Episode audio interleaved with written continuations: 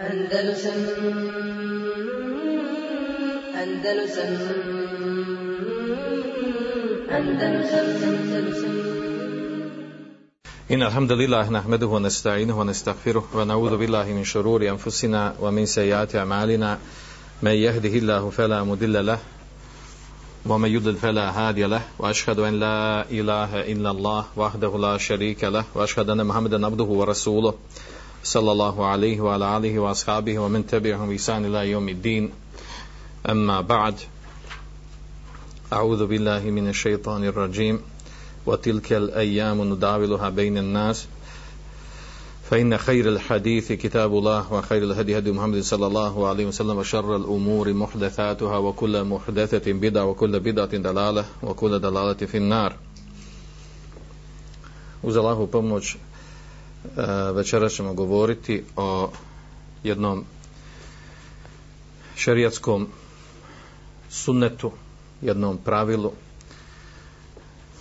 Sunnetu odnosno kaderu od Allaha Želešanuhu koji je on spomenuo u suri Ali Imran wa tilkel ejjamu nudaviluha bejnem nas a u ovim danima mi dajemo pobjedu sad jednima sad drugima pa kažu učenjaci da je ovaj ajet u stvari govori o tome što će se što se dešava i što će dešavati ovom umetu do sudnjeg dana a to je da će se u ovom umetu dešavati i pobjede i porazi s vremena na vrijeme.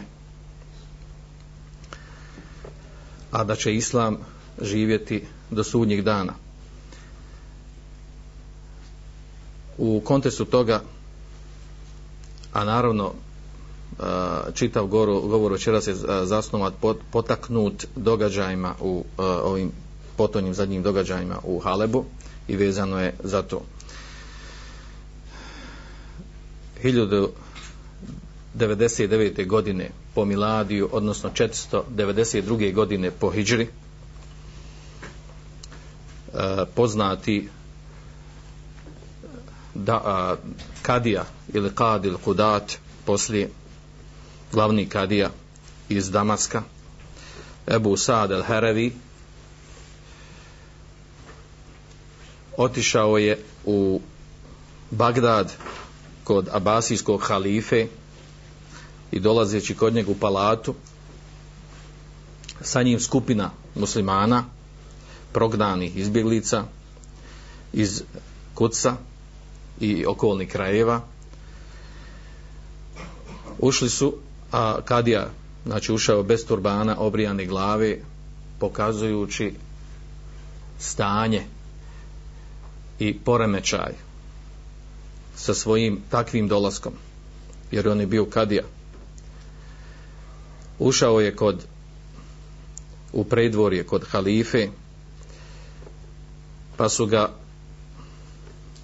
oni dvorski službenici pokušali spriječiti njega i ostali da uđu dalje pa im je on išaretio s poniženjem da, ga, da se odmaknu od njega a onda je rekao halifi ove riječi da ne navodim na arabskom, kako se usuđujete da dremate u hladovini lijepe i dobre sigurnosti i da vodite tako isprazan, bezvezan život kao da ste cvijeće, svjetovi u bašti.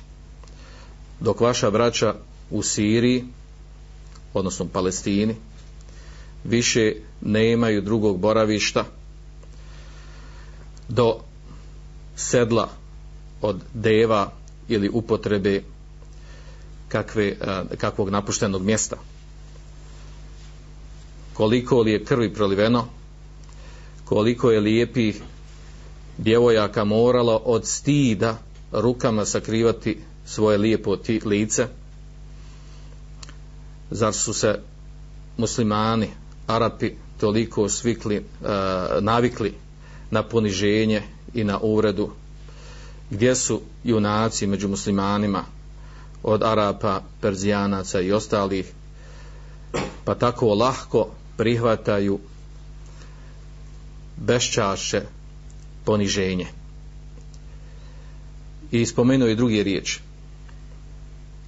u dvorani si, u dvorani toj koji su bili pridvori, zaplakali su oni koji su bili prisutni i osjetili su osjetilo se uzdah. E, čak se čulo i neko jadikovanje. Pa kada je vidio Ebu Sad, učenjak Ebu Sada Harevi, kada je vidio Harevi, kada je vidio plakanje oko sebe, rekao je nema goreg oružja za muškarce od prolivanja suza. Dok mačevi dok su mačevi rata podignuti. Riječ je ovdje o damaskom kadiji koji je tri sedmice proveo na putu prolazići kroz sirijsku pustinju da bi došao do, do abasijskog halife one godine kada je pao kuc kada su kada je krstaška vojska sa malom skupinom u odnosu na muslimansku osvajala grad za gradom i krajnji cilj im je bio da osvoje kuc i uspjeli su tome. Znači, 492. odnosno eh, 1099. po Miladiju. 492. po Hiče. Kadija je otišao do halife da mu prenese tu vijest da ga upozori njih i muslimane u Bagdadu da im kaže da nikada muslimanu nisu doživjeli tako veliko poniženje kao tada e, i rekao mi da nikada muslimanske pokrajine i mjesta nisu bili tako divljački opustošteni i musliman, muslimanska djeca i žene i starci pobijeni riječ je o događaju znači pada kuca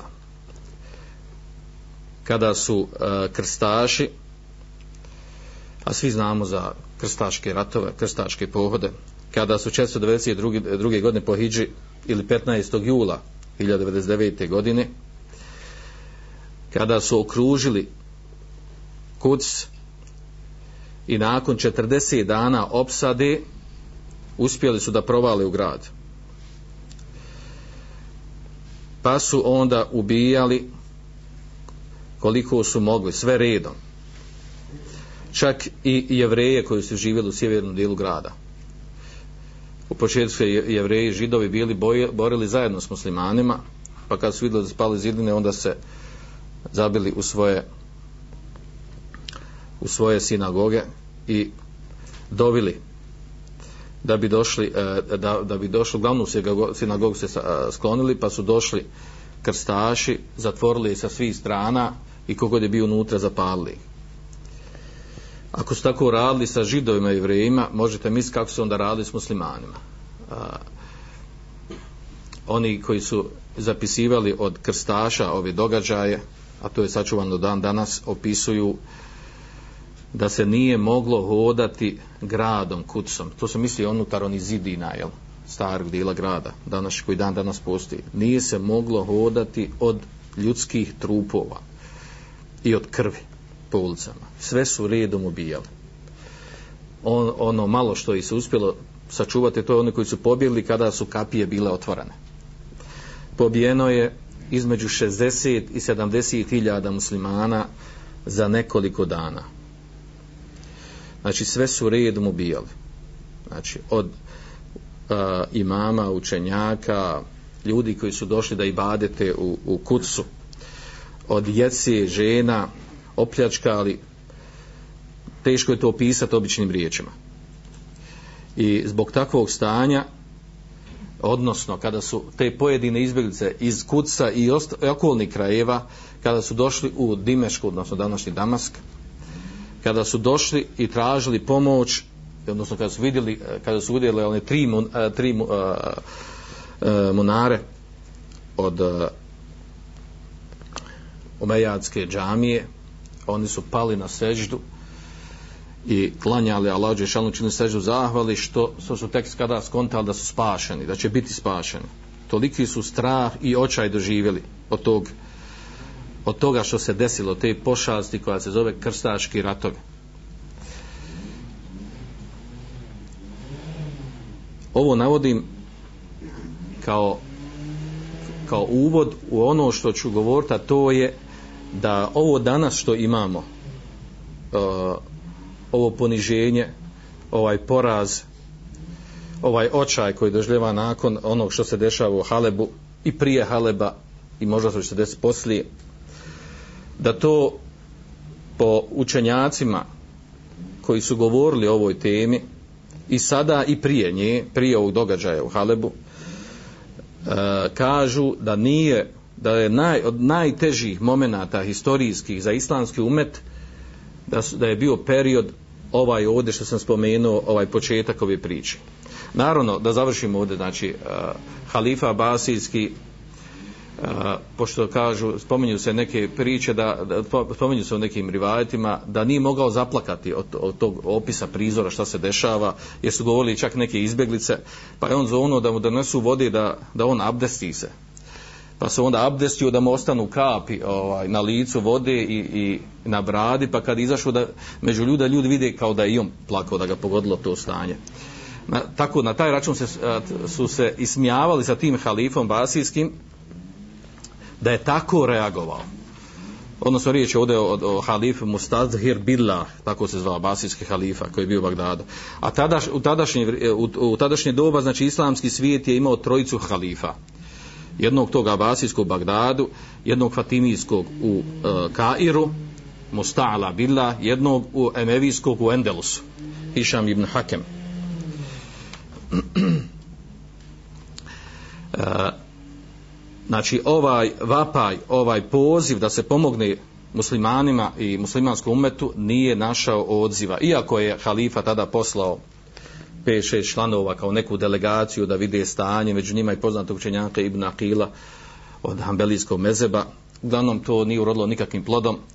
Islamski svijet, islamski svijetom su harali krstaši i boravili su u, u islamskom svijetu dvije stotine godina.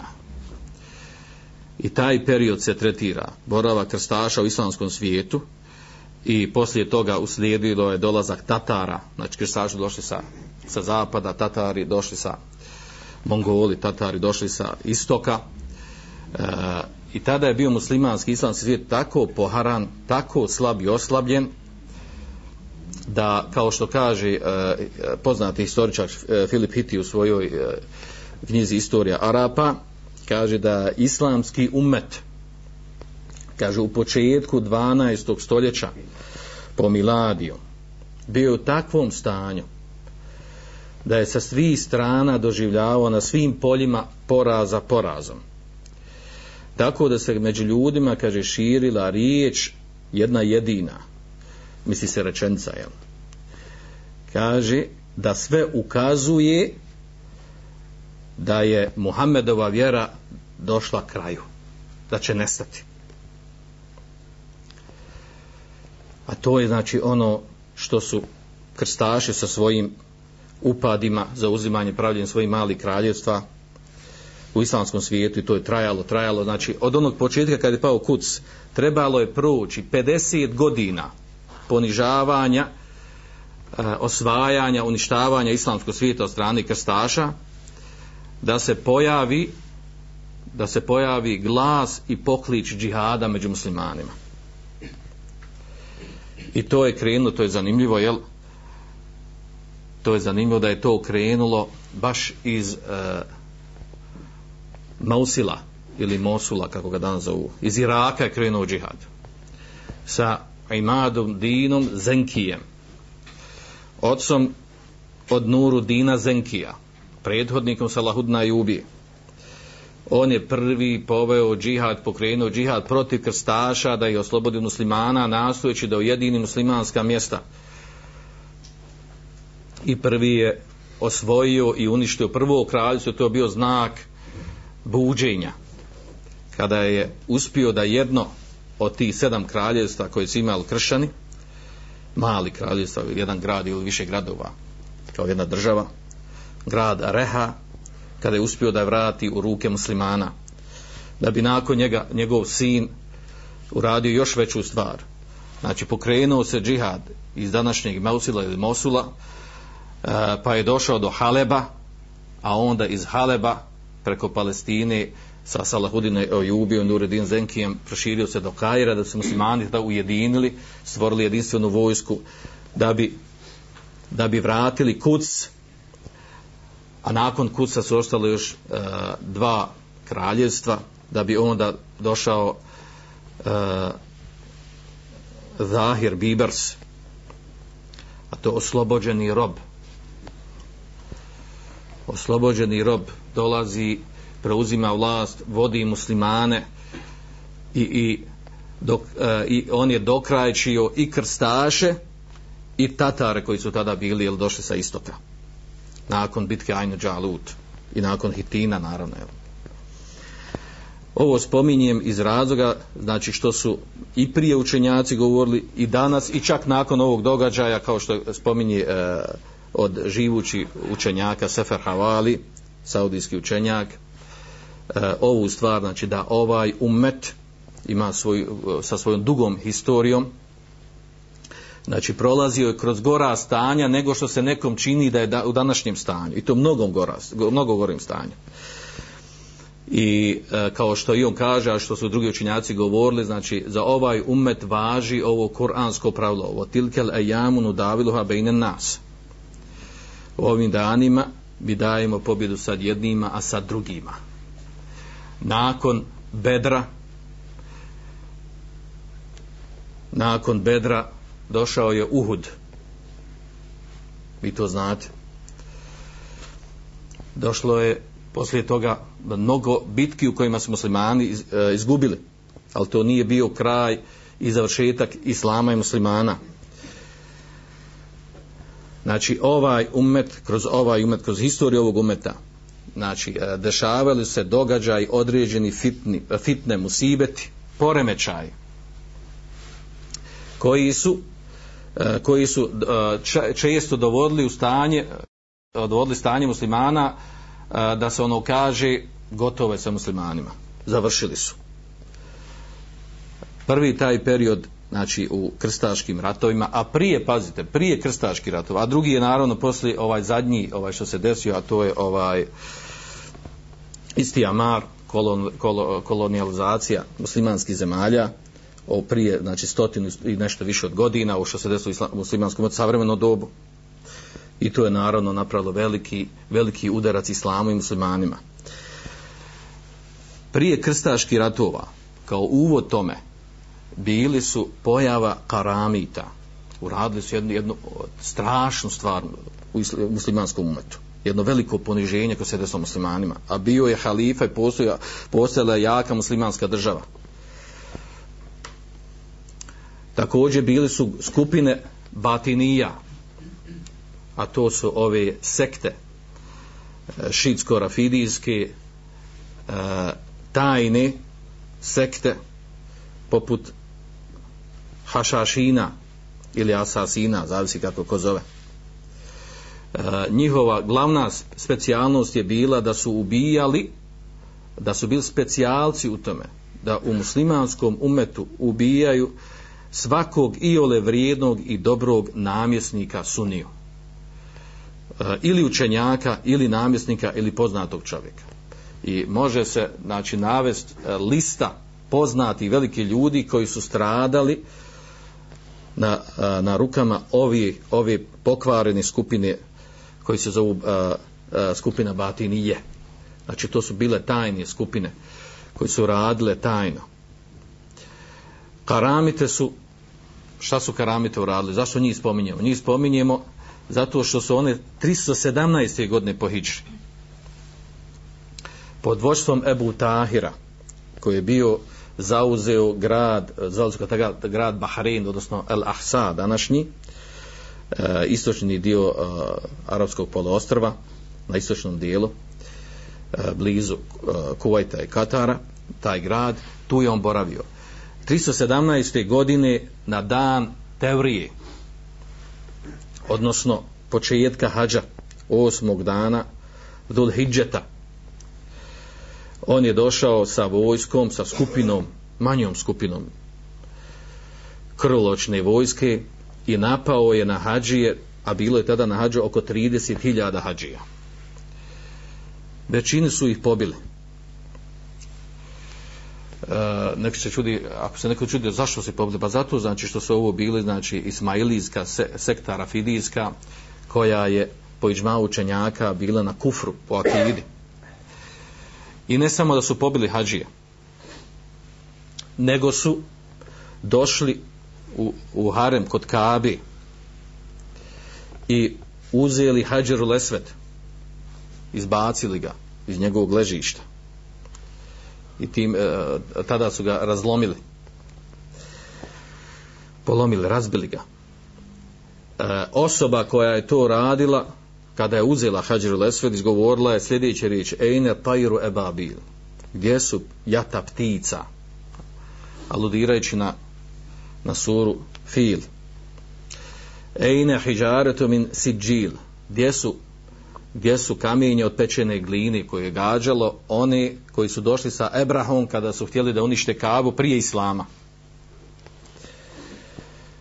Izrugivajući se ismijavajući se sa kuranskim ajetima a onda jedan od njih se popeo da ukrade onaj slivnik na vrh kabe koji je bio zlata.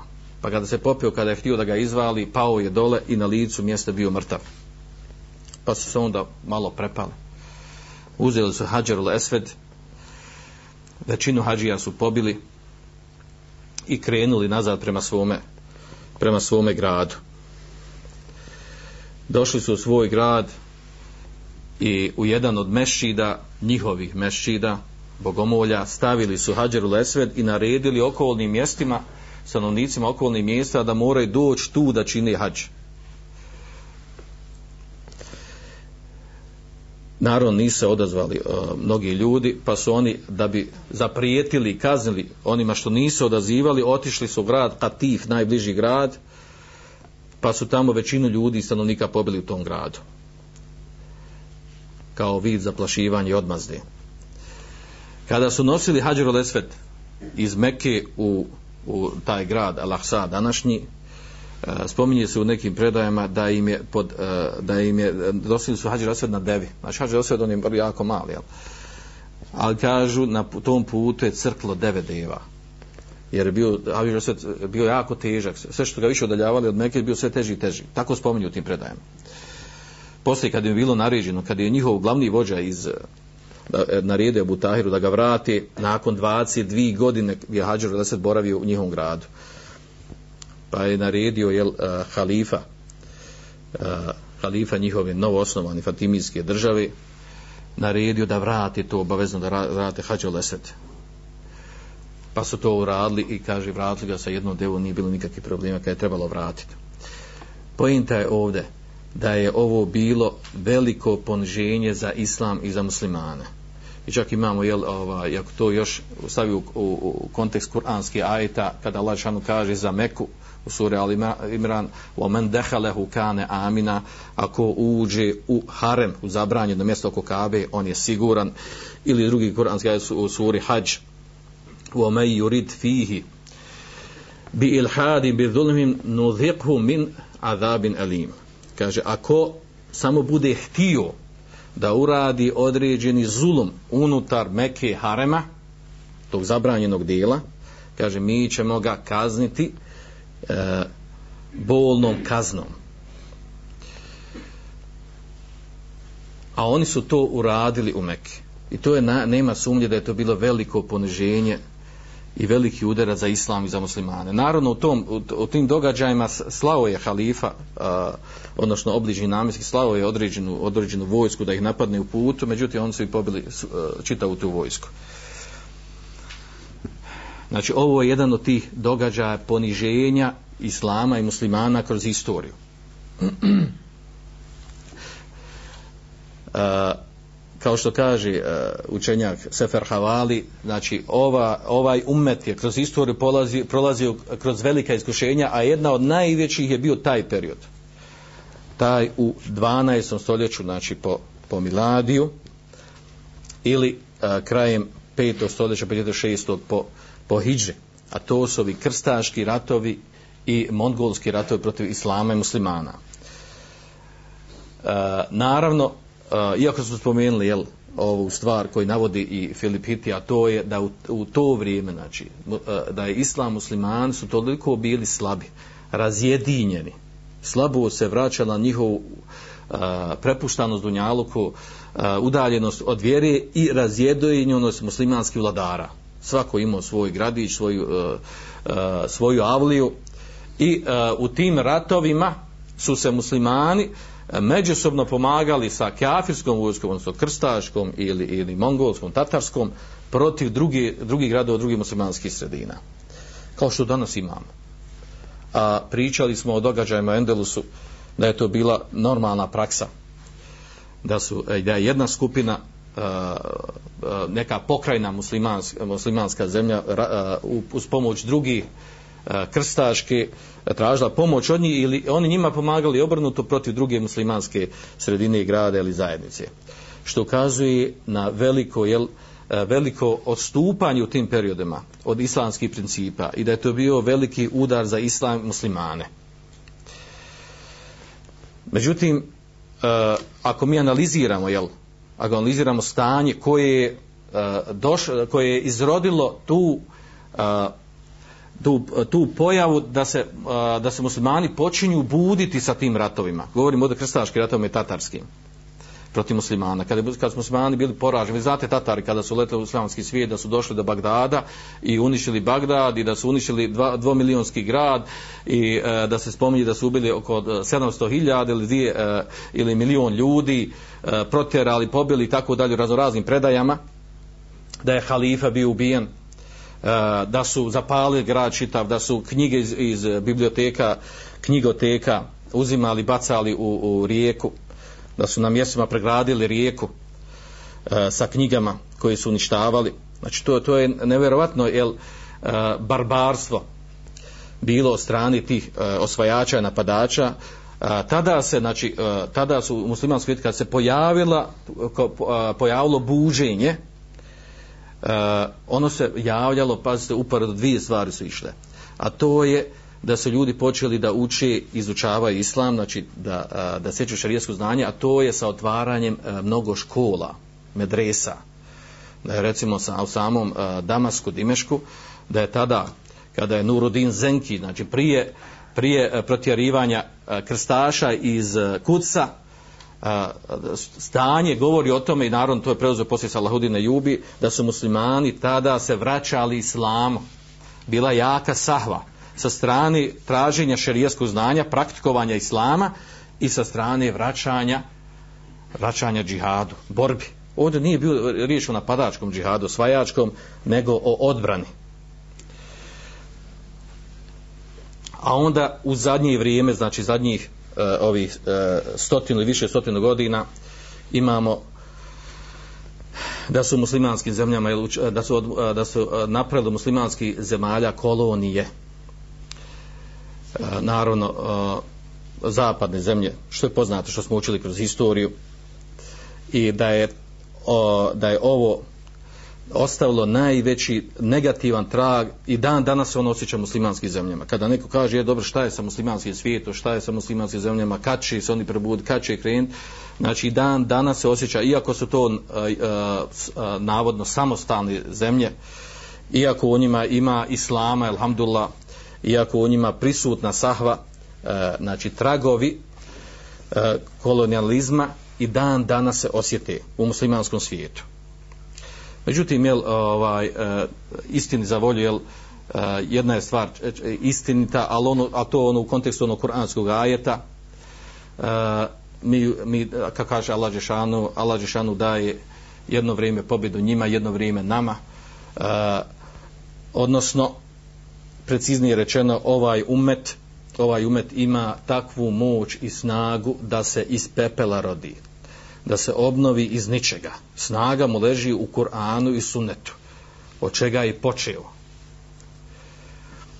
Tako je e, da ovaj umet nema sumnje da je on sad u velikom usponu da je on u velikom preporodu. Sada u ovom vremenu da se uziže i da u stvari ove fitne, velike fitne koje se dešavaju, od Afganistana, Iraka, sada Sirije, da to u stvari samo govori o, o, o velikim e, munjama, e, velikim fitnama koji u stvari nagoveštavaju veliki hajr za ovaj umet. I to je neminovno. A sa druge strane imamo i znamo i to je sigurno da zapadna civilizacija, zapadna kultura da ide u propast. Pored svog blještavila sa svojom tehnologijom, e, sa svojim e, nemoralom, i e, poremećenim principima gledanja na život i na budućnost definitivno se ne mogu mjeriti sa muslimanima. Uzmemo samo neke podatke da je, e, da je smrtnost u zapadnim zemljama uveliko veća od e, djece koja se rađaju što je obrnuto suprotno u muslimanskim sredinama. Uzmemo samo tu činjenicu, pa gledajući to u budućnost, gdje to vodi, to, to nisu analize od muslimana, govorimo to su analize od zapadnjaka. Muslimanske zemlje u svojim zemljama posjeduju najveća, najveće izvore bogatstva u kojima, eh, za kojima opstoji ovaj, ovaj eh, današnja zemaljska kugla. U muslimanskim zemljama se budi i, uh, i rađa uh, nauka i to je činjenica znači mislim se ovdje na tehnologiju da se ona lagano premiješta u muslimanski svijet.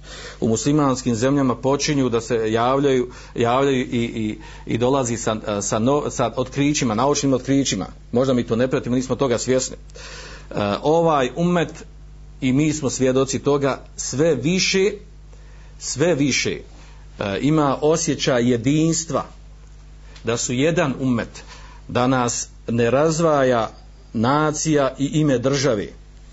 Odnosno kao što kaže Sefer Havali e, da je ovo u stvari ovo što se desilo u Halebu iako je to bolno iako zbog toga treba zaplakat iako e, treba dobiti za ono što dešava pomoći koliko ko može da je to u stvari jel, e, da to ukazuje na osvještavanje muslimana. I ima neke simbolike da je to počelo od Mausila pa došlo do Haleba i e, gdje će završiti. Znači ovaj umet ima moć i snagu.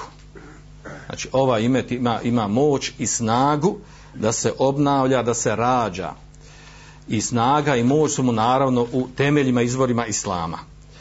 E, prije nego što e, spomenim vezano za, za Haleb i određene stvari koje se desile, samo da, da molim Allaha Đelešanuhu da pomogne našu braću u Halebu, da im bude e, pomagač, da im e, e, da podršku, da im bude Allah Žešanu vođa u svemu onom što, što je hajr za njih.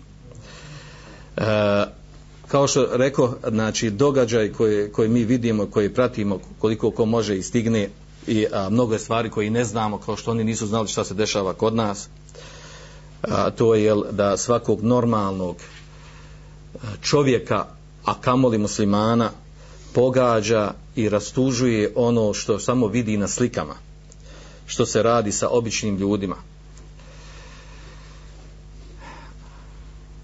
Mi imamo poznate prizore iz Sire poslanika sallallahu alejhi ve sellem da je poslanik sallallahu alejhi ve sellem dok su bili u mekanskom periodu kad su bili muslimani slabi i kad nije mogao lično ni poslanik sallallahu alejhi ve sellem pomogne pojedincima muslimanima prolazio je pored Bilala radijallahu anhu a njega su mučili.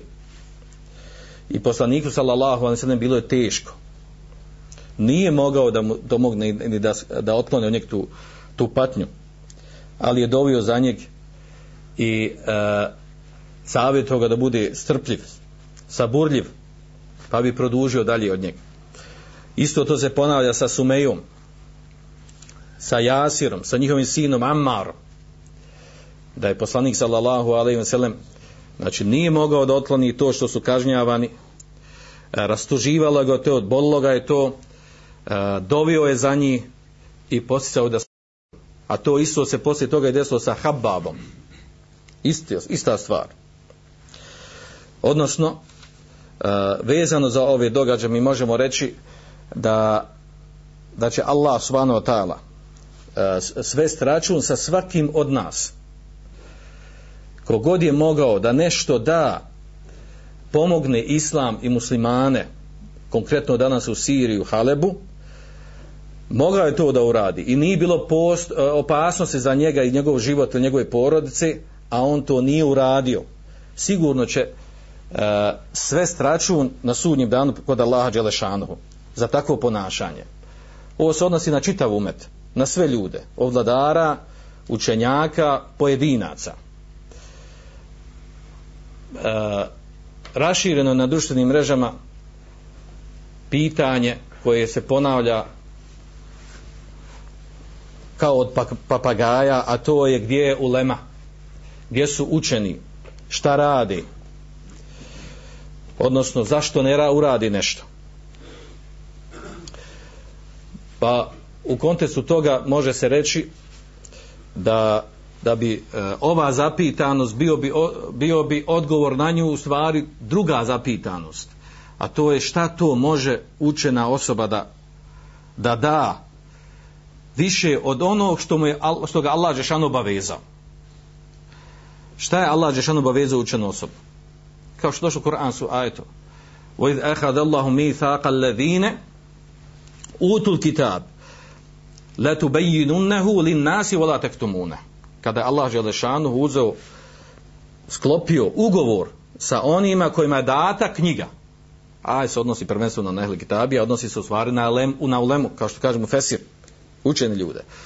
La tu bayinunnahu linas, znači date vam je knjiga, odnosno razumijevanje, znanje da ćete to pojasniti ljudima i da neće volate k tomu, nećete to skrivati.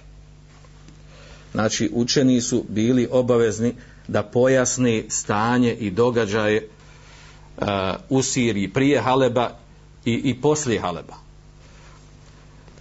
A po mom poimanju i znanju učeni su i kako radili na ovom polju.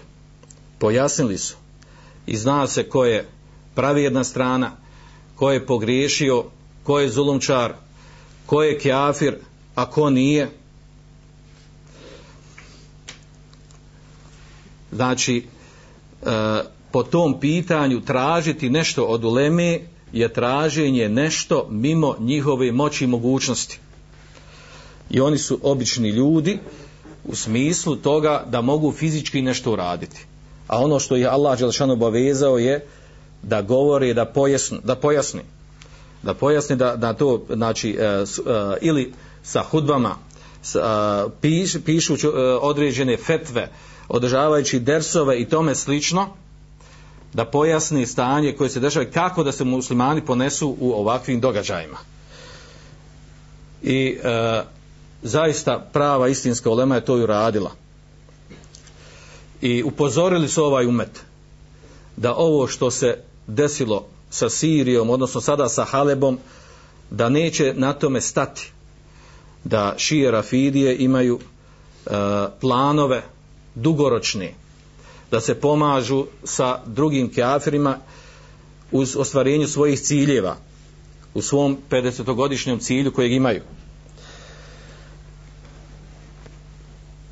a znači o tim stvarima ako je iko govorio govorila učenja govorili su učenjaci ehli sunneta neko detaljnije neko uopšteno e, naravno svi mi i ulema i pojedinačno svaki musliman a pogotovo namjesnici i vladari su obavezni koliko god su u stanju da pomognu ehle sunnet sunije u Siriji. Zašto Sunija, zašto ne drugi Nadam se da je ta stvar, da bi ta stvar trebala kod nas biti jasna. Ako nekome nije jasno, mi to možemo spomenuti, možemo navesti.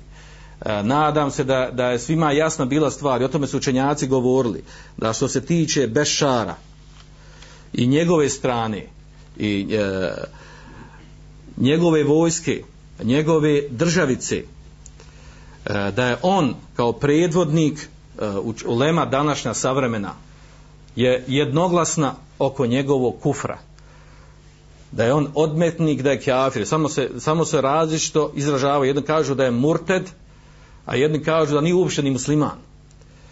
Iz kog razloga? Zato što je on znači po akidi alevija. Znači na akidi je kufra u osnovi. A onda ako mi još dodamo to da je bio predvodnik zastupnik e, Hizbul Ba'ath, a to je stranka Basije poznata u, eh, u arapskom svijetu, bila je u Iraku eh, i u Siriji, a ona je znači kombi, e, mješavina između nacionalizma i socijalizma koja u osnovi odbija vjeru i negira je. je stavljaju prednost naciji iznad vjere i da tretiraju vjeru kao što je komunisti i socijalisti tretiraju, da je opijum za narod. A on je bio prijedvodnik takve stranke. Znači dovoljno su te stvari, dvije stvari, ne može se dalje ubježivati.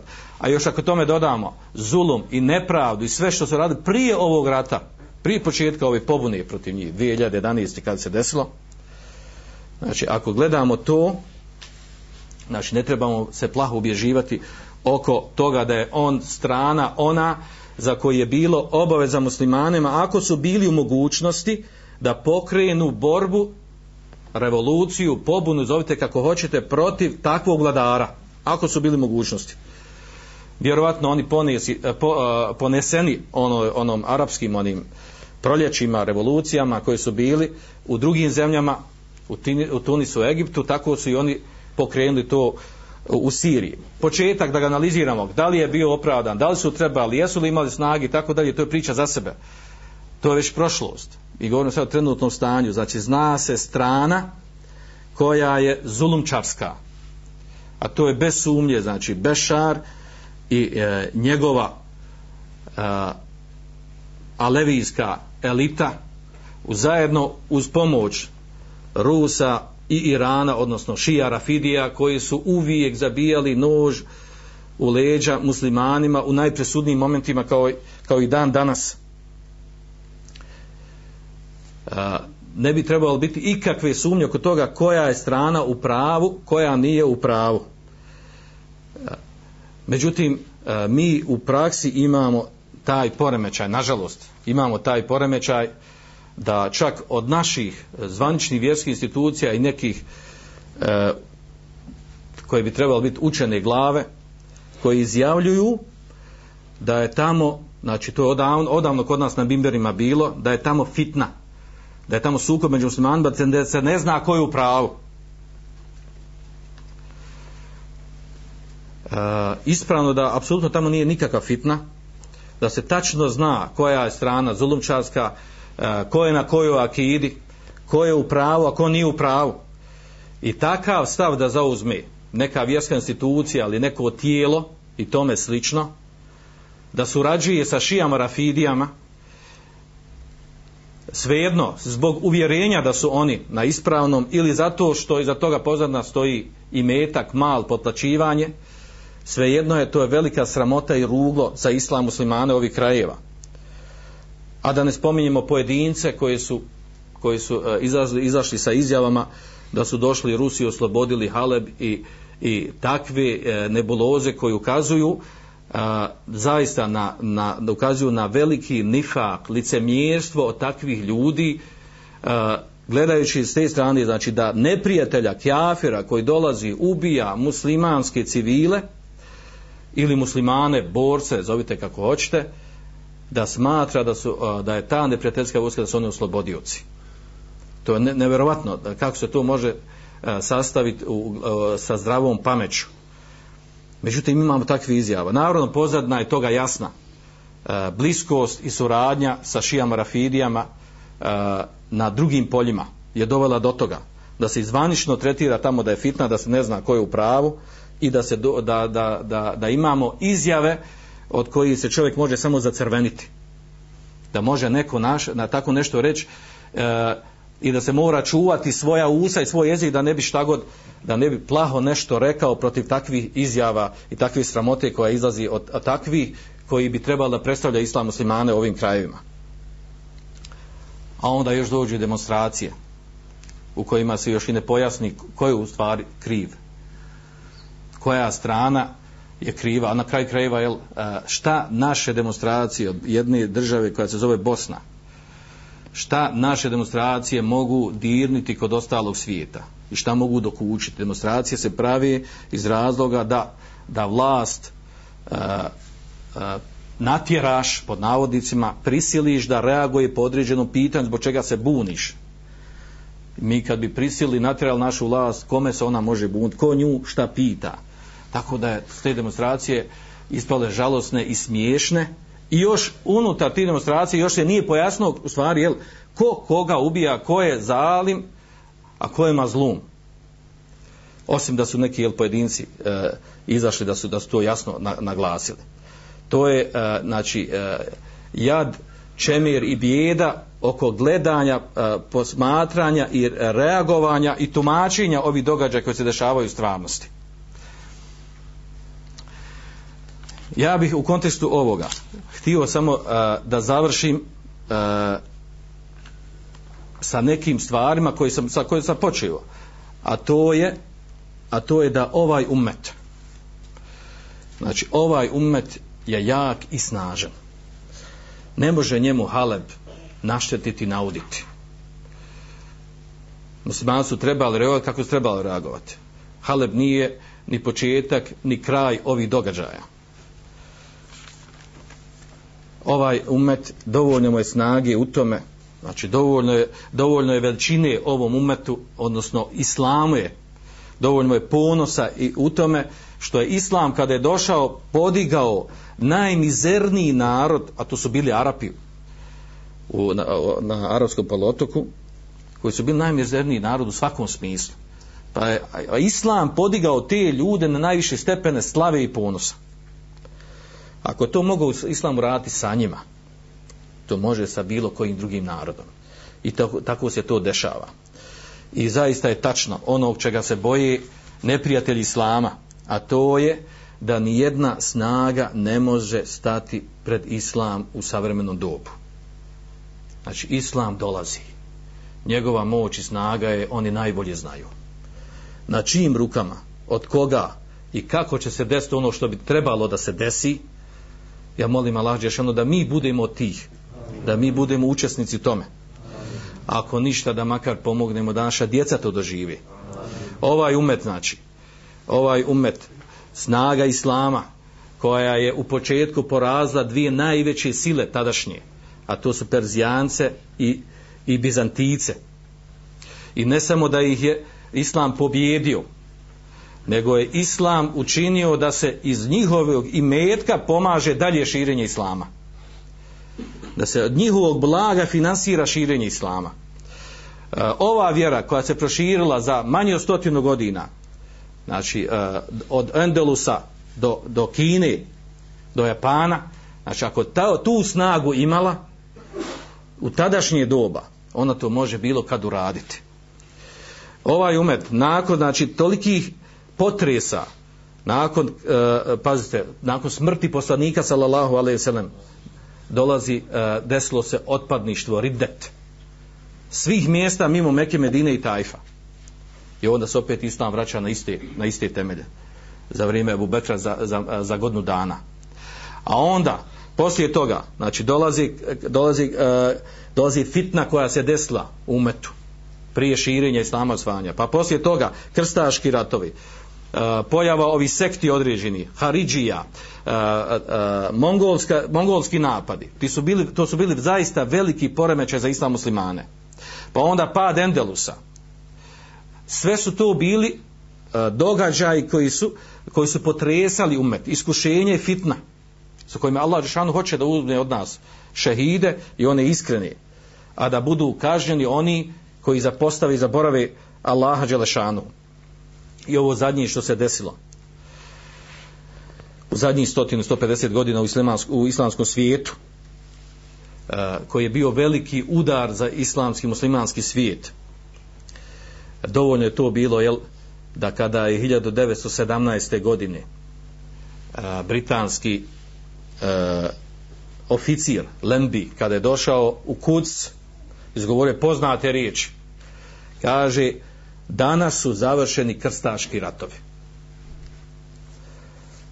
1917. kad su osvojili Kuc Britanci pa poslije prepustili jel, židovima poznati događaj što se desili izgovorio te riječi A onda kada dolazi francuski oficir u Damask i dolazi do Kabura Salahudna i ubije i vređa ga i psuje ga i kaže njemu evo nas vratili smo se o Salahudine.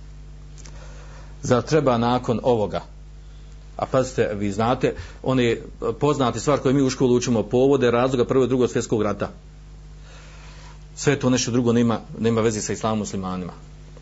A onda ovi dolazi u muslimanski svijet i pričaju ove priče koje imaju. Ovo nam sve govori, naravno nakon toga nastaje jel, ova cionistička država izraelska u muslimanskom umetu, u srcu muslimanskog umeta i dešava se ono što se dešava. Međutim, to, braćo, nemo, nemo, ne treba i ne smije nas rastuži. Islam će trajati do sunnjih dana. I islamu je snaga i moć. Allah Đelšanu pomaže svoju vjeru. E, pomaže svoje iskrene vjernike. Ko pomogne Allah Đelšanu, Allah Đelšanu će njega pomoći. Intensurullah i surku. Vaj sebi Ako. Kako vi pomognete Allaha, i Allah Đelšanu će pomoći vas i učvrstit će vaše korake. Bedel islamu gariba, se je udo gariba. Islam je počeo gariben kao stranac, se pojavio i vratit će se kao stranac.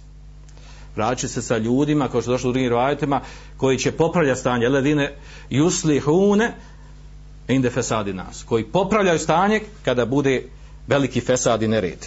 Pa će biti stranci nepoznati. Ko su ovi? Šta hoće ovi? Ovaj ovaj umet znači on ima sposobnost da se obnavlja da se rađa iz pepela može biti bolestan može biti slab ali ne umire I to je moć i snaga islama i muslimana. Taman kada naši neprijatelji misle da smo postali mrtvaci, da nam trebaju klanati svoju dženazu, a onda se islam probudi kao, kao medvjed. Nov, jak, snagne. I ne možemo niko stati na put. Ja molim Allah da mi budemo od onih koji će doživjeti ovaj uspjeh i ponos islama muslimana. Subhanak Allahumma da bihamdik, ešhadu an la ilaha illa anta ve tubu ilik. ilaik. Andalusam Andalusam Andalusam Andalusam